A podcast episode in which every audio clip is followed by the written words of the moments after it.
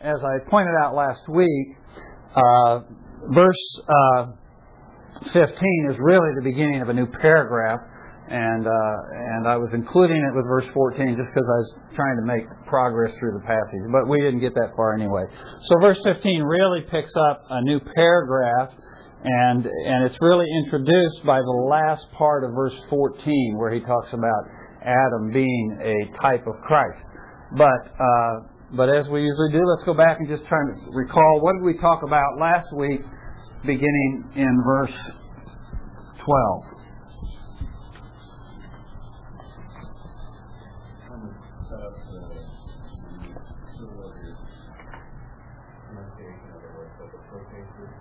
Okay, the protasis? Yeah, the protasis and the apodosis, okay? And what was the protasis?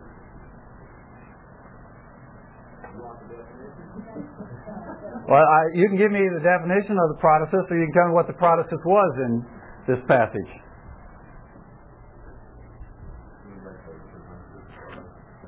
Okay, it's the subjunctive clause, the if clause, okay? And he begins verse 12 with an if clause. I'll tell you what, let's do. Let's just read the passage. Let's read beginning 12, and that'll kind of jog your memories a little bit. Let's begin reading in verse 12, and we'll read down through verse 17, which is certainly as far as we'll ever hope to get today.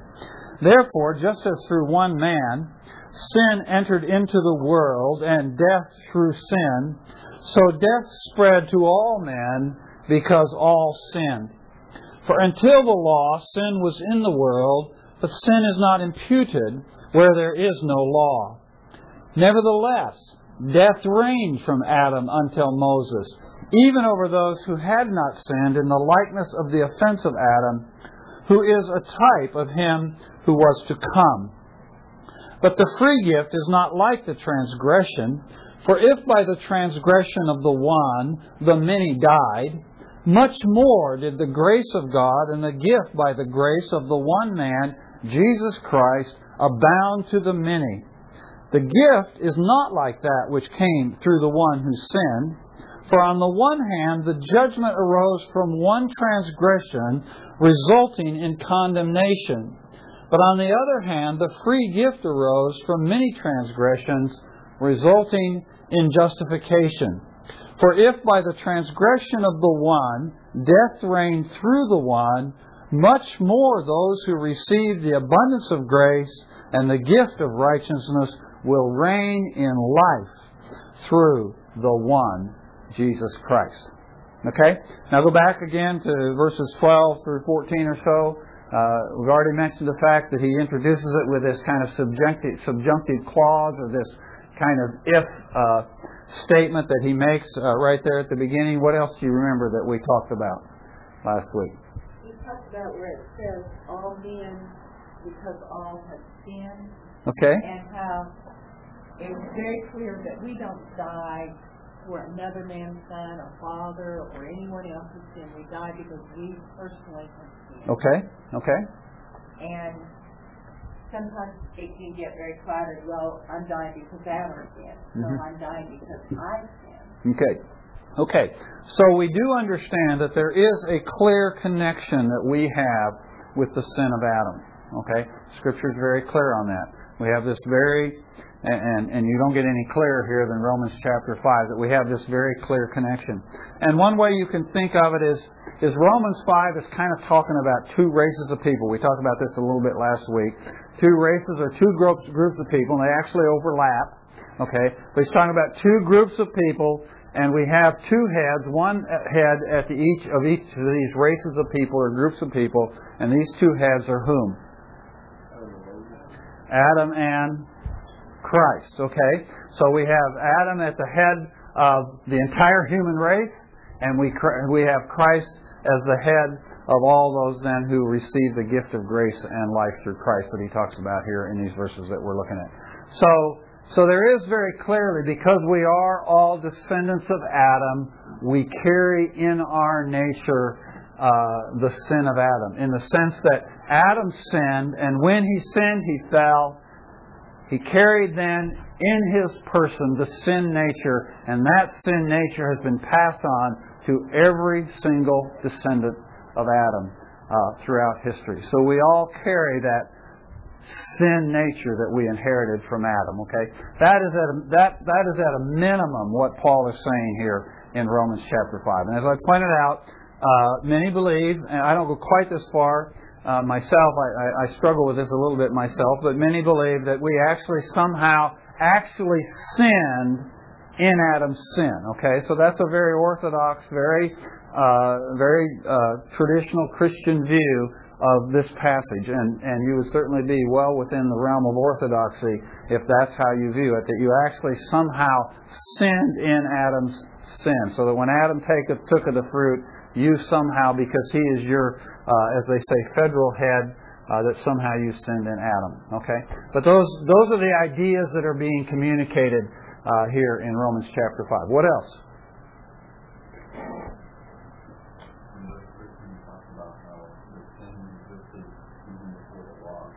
Okay. Okay, great, good. Okay, so we kind of have two kind of classifications. We have sin, and then we have transgression. Okay, and and and uh, Paul here talks about Adam's transgression, and when he's talking about Adam's transgression, he's talking about the fact that God had given a specific command to Adam, which was what? Don't eat of the fruit. Okay. Uh, I made the mistake last week of calling it an apple, and somebody nailed me on that. Okay, so don't eat of the fruit, right? Okay, and that was a specific command. Okay, but then he talks about those between Adam and Moses who did not sin in the likeness of Adam's sin. Now he's not saying they didn't sin because he's made very clear in Romans one and in Romans 3 that all have sinned and fallen short of the glory of God. So he doesn't say they haven't sinned, but he said they didn't sin in the likeness of Adam's sin. What did he mean by that? Okay? They didn't sin in the sense that they had some laws that were clearly given to them by God. They had, of course, the conscience in their hearts that he talks about in Romans 1. They had that knowledge of God, but they didn't have this kind of spoken or written law that we have, for example, with Adam in the garden, and then ultimately, of course, we have with Moses at Sinai. Okay, so they didn't have that. But during that period of time, people stopped dying, right? Because there was no. They didn't stop. Okay, they did die. Okay, we have plenty of examples of that, right? We have the flood, you know, as an example of that. We have Cain and Abel. We have all kinds of examples of death during that period of time because death reigned during that time because those people were sinners. Not in the likeness of Adam's sin or in the likeness of the children of Israel once the law came in the wilderness, but nevertheless they had sinned. And because they sinned, then death reigned, right? Okay, so, what else? What else do you remember from last week?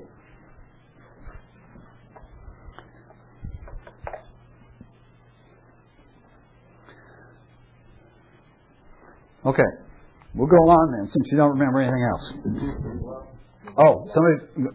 He was speaking to the Jews that one of the issues was they thought the law was eternal. Mm-hmm. One of the things that he was trying to correct. Okay. And so it was basically because it was given at Sinai, it did have a start. Okay, good. Yeah. So the, the Jewish conception in the days of Paul was this idea of the eternality of the law, that the law had always existed, and that's why people died. But Paul is refuting that because he's making it very clear that the law came with Moses. Okay?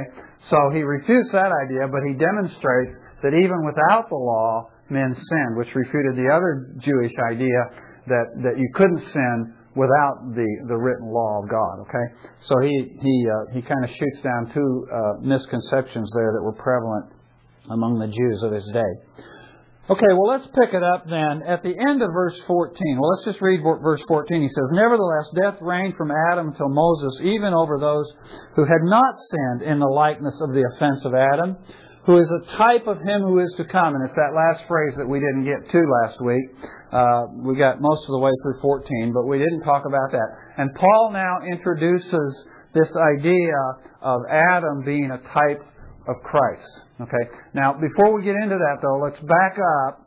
Just kind of going back into what we talked about last week. Let's back up and ask ourselves, what is the point that Paul is trying to make in Romans 5, 12 through 21? What, what, what, is the, what is the overriding issue that Paul is trying to make in these verses? And don't give me a blank look because I told you last week. what? Death. Okay, death. Uh, death is death is a theme. Okay, but it's not the primary theme. It's not the primary point he's trying to make. He he brings up the issue of death and the prevalence of death in order to make his point. Talking about the gift. Okay, his real point is the gift and the greatness of the gift that we have in Christ. Remember? The whole idea that Paul is trying to stress is the certainty of our hope. Okay? He's talked about, earlier in the chapter, he's talked about how certain this hope is that we have. So it's not this hope, I hope so type of hope, but it's this hope, I know so. Okay? And Paul is trying, through several things here in chapter 5, he's trying to demonstrate to us how absolutely certain this is that we are going to share in the glory of God. That we are going to partake of this eternal life. That we're going to, you know, all these promises that he's, you know, that they're now ours because we are in Christ. Okay. And so he's trying to communicate to us the certainty of our hope. And one of the things, and this is what he really is harping on now in 12 through 21, one of the things that communicates to us and assures us of the certainty of our hope is this just incredible, remarkable, overwhelming greatness of what Christ did at the cross. When we contemplate how incredibly great is Christ's death on the cross, then, and, and its, its effect and, and its extent and its impact and the destiny that is ours because of Christ's death on the cross, when we contemplate that, then we can know for sure that this promise of the glory of God is ours. Okay? So that's his point. We have to keep that in mind. Now, in order to show to us the greatness of Christ's death, he's going to contrast it with something else that we know from experience is very great. Okay? So, in other words, he's going to take something that we know from our personal experience is really pretty profound and pretty great, and he's going to show us that the death of Christ is greater than that. What is that thing that he's going to contrast the death of Christ with? Condemnation, sin. Okay. Uh, okay. Pardon? Sin and death. Okay, sin and death, and specifically the sin and death as it comes from Adam. Okay? So what he's doing is he's going to he's going to compare Christ with Adam in order to show us the greatness of Christ. And to do that, he's going to show us how profound and how extensive and how great is that one act of transgression that Adam committed in the garden. When he shows us that and we comprehend, and we can relate to that, right? Because we read the news Friday night. Right? Death spread to all men, even little kindergartners in Connecticut. Right? We understand this. We relate to this.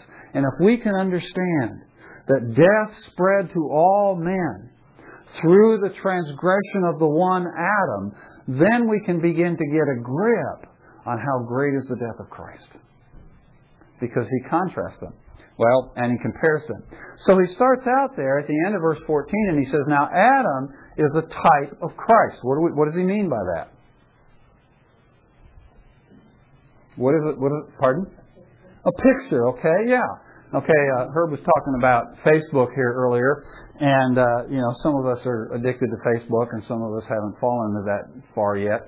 But uh, for those of us that are addicted to Facebook, you know one of the things we like to do is we like to post types on Facebook, right? I do it. I post types on Facebook. You know, I post a, a type of uh, I post a type of my grandkids. You know, I post a you know a type of my house buried in snow. You know, I post. What do I mean? What am I posting? Pictures, photographs, right? Okay. So we have in the Old Testament. We talked about this many times, of course, before. We have in the Old Testament. We have a series of types. And they are simply pictures. Now, that doesn't mean that the type wasn't real. The type was real. It was a real event or a real person. But the type serves as a shadow or a prefiguring or an image to represent something greater that happens later in redemptive history, particularly in the New Testament. So, for example, one great type that we have in the Old Testament is the story of Abraham and Isaac at Moriah, where he's offering Isaac, or doesn't actually offer him, but where he's willing to offer him. And in that story, as we studied it when we went through Genesis, we found that early in the story, that uh, that Isaac is representative of Christ. He's a type of Christ, and later he becomes a representative or a type of us. Okay, later in the story, as he is spared from being sacrificed. So, but he's an image. Now, we, and when we say that he's a type, we don't mean that the story of Abraham and Isaac didn't really happen. It did happen and was significant in and of itself, but it also prefigured something even greater. Okay? Now, Paul says here at the end of verse 14, he says that Adam is a type of Christ. So, so when we speak of a type, the type is the image and then we have the real thing. That's what we call the antitype. Okay, so Adam is the type. Christ is the antitype. Abraham was uh, Abraham and Isaac is the type. The death of Christ on the cross, the offering of Christ on the cross is the antitype. Okay, those are the terms that we use in theology. Okay, Paul says here that Adam is the type of Christ. Now, the funny thing about it is, as soon as he says Adam is the type of Christ, and most of the commentators pick up on this. It's kind of cool. As soon as he says Adam is the type of Christ, he goes, "Oh man, what have I said? How can I compare Adam with Christ?" You know. So the next thing he does in the next three verses is instead of showing us how Adam and Christ are alike, he shows us how they're different. Okay? It's kind of like, oh my goodness, I just said Adam is a type of Christ, but Christ and Adam are alike. And eventually we'll get to that in verse 18 and show where that similarity is. But before he does that, he stops and he takes three verses to explain to us how they are different. How is the transgression of Adam different from the gift that we have through, from God through Christ? Okay. So that's what he's doing. And the neat thing about it, of course, I'm talking in human terms when I'm talking about Paul going, oh my God, my goodness, what have I done? But, but in reality, this is the Holy Spirit inspiring him, right? And so the Holy Spirit leads Paul into writing to us and explaining to us this remarkable contrast between what Adam did and what Christ did. Now keep that in mind. Because if you don't keep that in mind, that that's really where Paul is going with this, you'll, you may very well miss the point of what he's trying to say here in verse 15 particularly. Okay? So he says, in, uh, in verse 15 now, he picks up this theme. He's just said Adam is a type of Christ, and then he goes into the contrast. But the free gift, he said, is not like the transgression. Okay? So on the one hand, he's going to compare the free gift with the transgression. And this term, the free gift that he uses here, as you read down through the passage, he's, kind of including several different things in this free gift. He's including the idea just of the grace of God. He's including the whole idea of life in Christ. He's including the idea of the forgiveness of sins, justification. All those things get thrown into this, into this thing that he's calling here this free gift of God. Okay, but we have to keep in mind that primarily what he's talking about is the free gift that we get from this one act of righteousness, which is clearly what? The crucifixion, Christ's atonement. Okay? So there's this one act of righteousness that he's comparing with the one act of transgression or sin. Adam's one act of sin introduced a death to the whole world. Now we have Christ's one act of righteousness, and we're going to contrast those two things. And so he starts out and he says, the free gift is not like the transgression. Because if by the says, uh, let me read it so I get it worded right. He says, For if by the transgression of the one the many died. Okay, now we've got this protasis thing again, right? We've got an if. Oh, so this is this is not the same if then that we were introduced to in verse 12. Okay, this is kind of a sub one, sub, uh, a subdivision. Okay, but he's presenting this kind of subjunctive and then conclusion. The, the, the, the, the if, the, the conditional, and then the answer to the conditional, the answer to the if. So he says, he says, for if by the transgression of the one, who's he talking about? Adam, okay. If by the transgression of the one the many died, who's he talking about? Us. All of us. Every descendant of Adam. Commentators are pretty unanimous on this one. The many here really means all. Okay? That's the idea. That when Adam sinned, he introduced into all of his descendants death. Sin and death. That was introduced to all of us. So he says, Now, if by the transgression of the one the many died, then what does he say? What's his next words? Much more.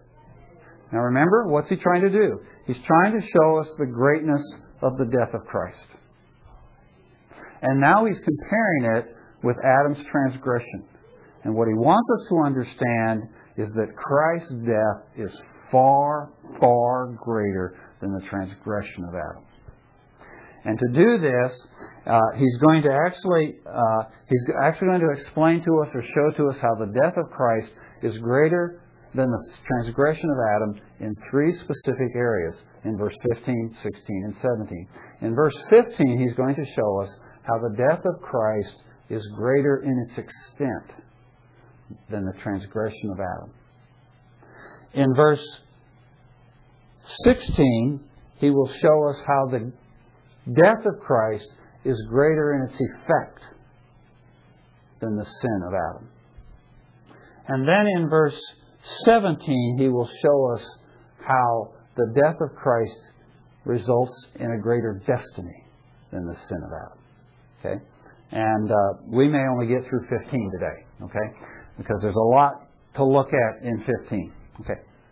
So, he says, he says now, what he's trying to communicate to us here is how when Adam sinned, death was introduced to all men, to the many, right? Is that what he says? He says, For by the transgression of the one, the many died. Okay. Now, what he wants to do is show us the exceeding greatness of the death of Christ over the sin of Adam. That's what he wants to show us. So he uses the phrase, much more. Much more than Adam's sin, which introduced death to the many, he says that the grace of God and the gift by the grace of the one man, Jesus Christ, abounded to the many. Okay?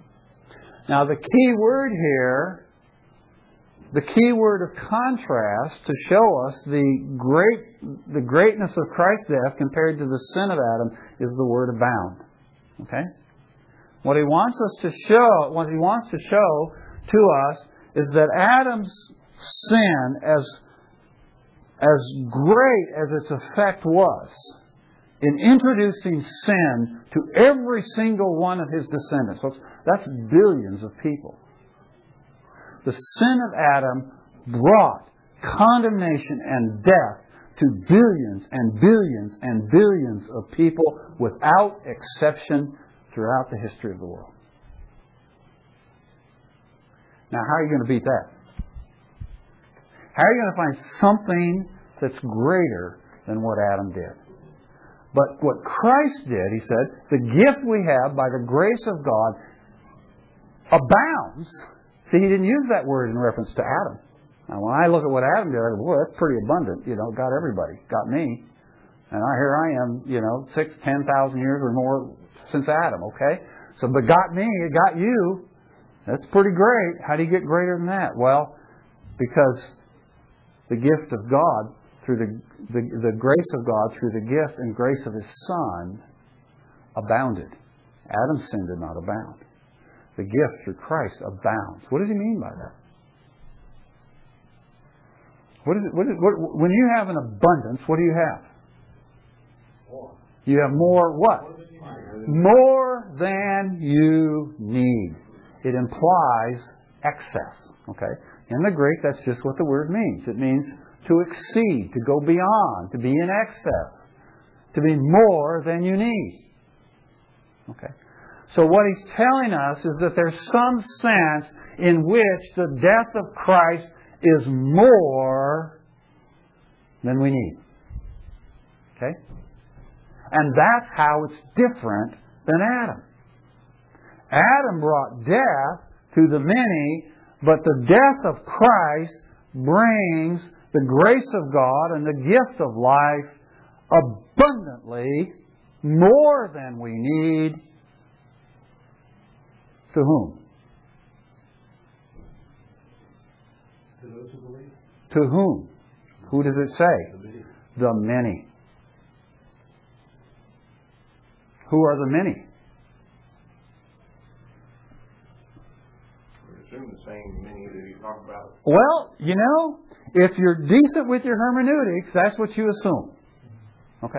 A hermeneutic principle that we tend to apply, we ought to apply, is when you find the same word used in very close proximity to itself within Scripture or in any, in any written literature for that matter, you would assume that the, that word means the same thing when it's used in very close proximity. You don't get much closer proximity than this. Okay? It means the same thing. Okay? That, that would be your typical hermeneutic principle. Okay? Now, there are exceptions to that. I can think of one in Romans chapter 8, where in Romans chapter 8, uh, Paul will speak of, of his spirit speaking to our spirit. Right? Okay, now there he uses the word pneuma or spirit in very close proximity, but they clearly mean something different, right? In the first case, it's a reference to the Spirit of Christ. In the second case, it's a reference to our spirit. Okay. Now, how do I know in Romans chapter 8 that it's legitimate to see them as different? He qualifies it. Okay? He makes it clear right within the immediate context. Okay?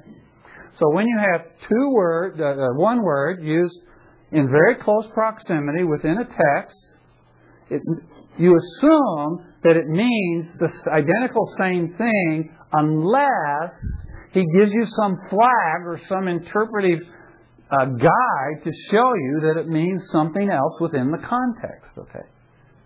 But in Romans chapter 5, in reference to the many, we don't have that. So we are compelled, I think, to assume that when Paul says that the gift of God and the grace by the gift of his Son abounded to the many, it's the same many that he referred to just before that earlier in the verse. One reason to assume that is because that's the contrast he's trying to make, folks. He's trying to contrast the greatness of what Christ did with the greatness of what Adam did and show that the greatness of Christ is greater. Right? Is that not what he's trying to do? Okay. Now, here's where we get into the touchy area. Okay? Because what we're touching on here is the question that is often referred to as limited atonement. Okay? And limited atonement is one of the tenets of some Calvinists, many Calvinists, not all, uh, but is a tenet within Calvinism that argues that when Christ died, he did not die for all men. He only died for those who were elect. If you don't believe in Calvinistic predestination, then he only died for those who ultimately would be saved. Okay? And, and that's a doctrine of limited atonement. Some Calvinists object to that term and, partic- and prefer the term particular atonement. Uh, so, whichever you prefer, uh, it's the idea that Christ did not die for all, but that he only died for those who ultimately would be saved. or the elect.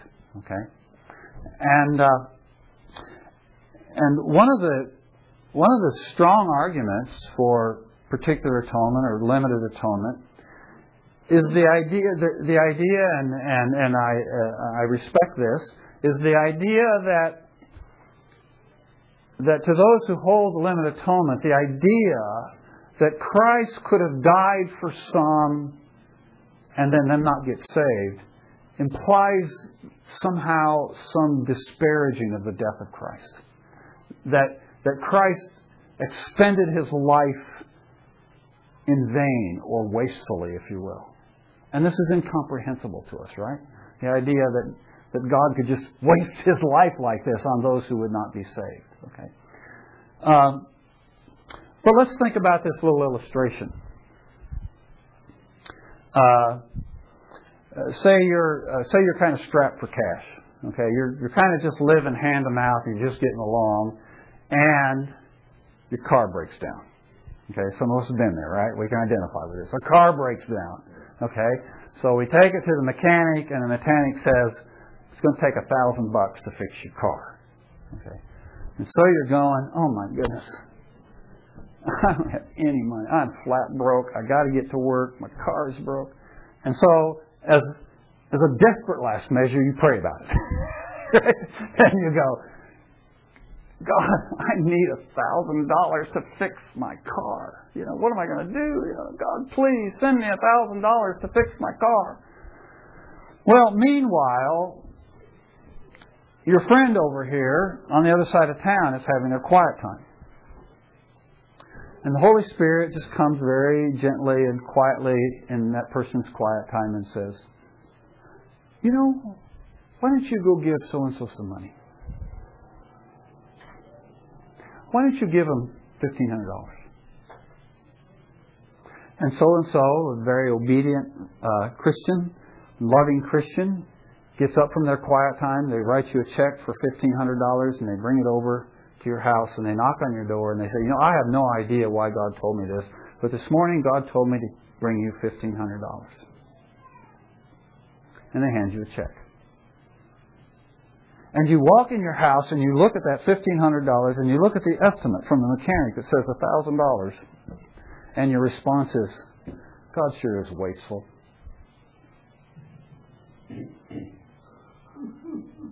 Why is God so wasteful?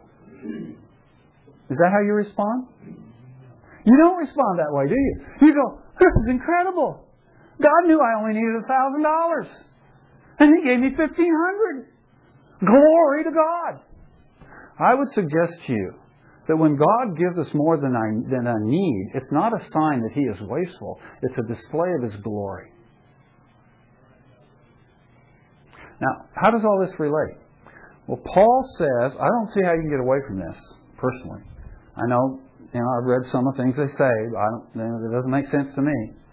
Okay? Paul says that Christ's death abounded, i.e., was more than was necessary for the many. It was the same many who fell under the curse of sin. What that tells me is that the Christ, the death that Christ died, he died not only for all men, but it was more than we needed to save all men.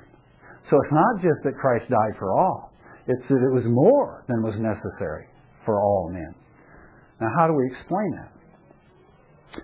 Well, we've got to think about the nature of God here for a minute. God is God is infinite. Right? God is infinite and He is eternal. And when, when we say God is eternal, we mean He's eternal in a different sense than we speak of us being eternal, right? Okay, we're eternal in the fact that we had a we had a beginning point in time and then we will live forever. Okay. But God didn't have a beginning, right? God lives, if we can use this expression, God lives outside of time. God doesn't live in time, He's outside of time. So Jesus says, before Abraham was, I am. Okay, it's just all present tense to him. Now, when we think about the nature of God, that God is eternal and that He is infinite, and then we contemplate as Jesus hung on the cross, what did he utter to his Father? What did he say to his Father? Well, other than that, about their relationship. My God, my God, why have you forsaken me?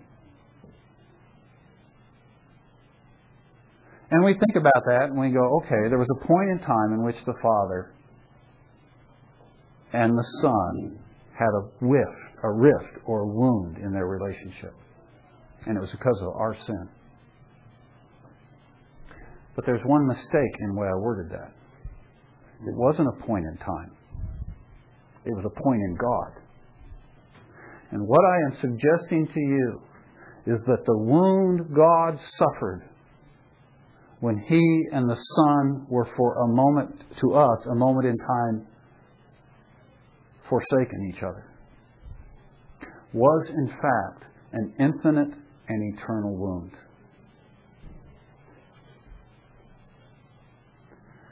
What I understand that means, to put it in human terms, this gets, you know, it's, it's hard to grasp all this, but what I understand that means is that when I've been there 10,000 years, bright shining as the sun,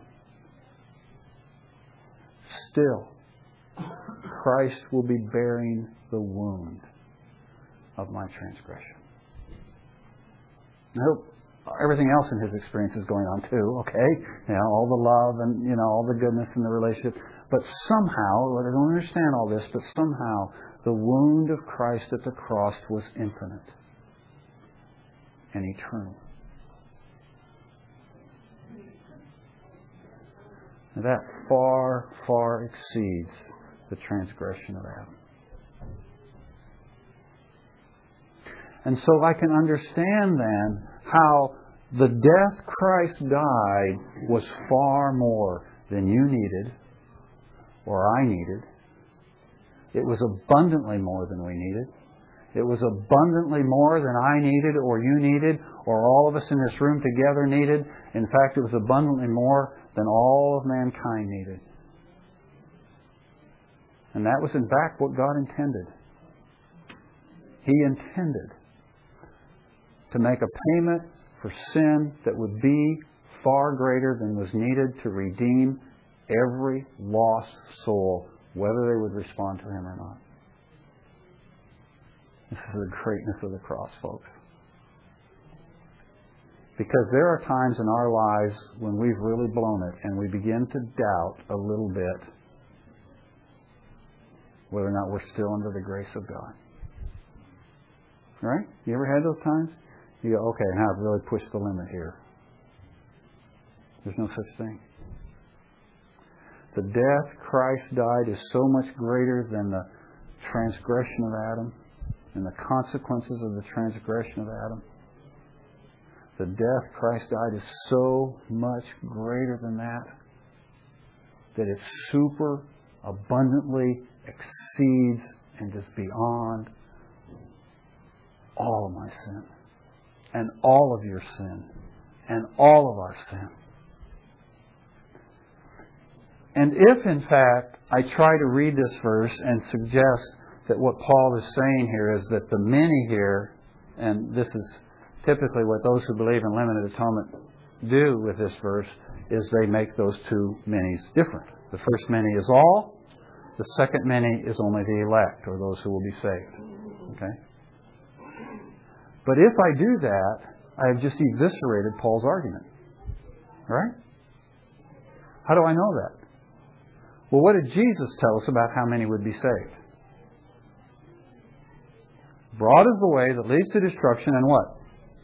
Many there be that find it. But narrow is the way that leads to eternal life, and what? Few there be that find it. So if Paul's going to be consistent with Jesus, and if Christ really only died for those who would be saved, the proper way to read this verse would be that by the transgression of the one the many died, and even less did the grace of God and the gift by the grace of God abound to the few. Now remember, when we're talking about the few here, we're not talking about 90% of mankind. 80% of mankind, 50% of mankind, 10% of mankind, right? We're talking about a minuscule fraction of mankind that will actually be saved. I typically think of it as a similar ratio to Lot being taken out of. Yeah, that's a good example. And I was just thinking of that myself as he, as Abraham's interceding for Sodom and Gomorrah, and he gets it down to ten, and that's not enough. What do you say, Herb? Or Noah. Or Noah? Yeah, yeah. And and and so my point is, my point is that that if in fact Paul really means to say just the that the grace of God only abounds to the elect, it's not many at all. It's not even really few. It's just a tiny fraction. And that completely eviscerates his argument. His argument is that the death of Christ is so much greater than Adam. And if it's so much greater, it's greater in three respects that he lists for us. We've only gotten to verse 15, which is greater in its extent. It's greater in that it extends to, it is offered, it makes a provision of the forgiveness of sins and the grace of God and eternal life. It makes the provision for all the many, everybody who falls under the curse of Adam's transgression. And that's me. And that's you. And that's everybody you share the gospel with. You don't ever have to hesitate to walk up to somebody and share the gospel with them and tell them Christ died for you because he did. And that's one of the things that makes his death greater than the death of Adam. I knew we'd only get through verse 15. Okay? Next week, we'll pick it up in uh, verse 16.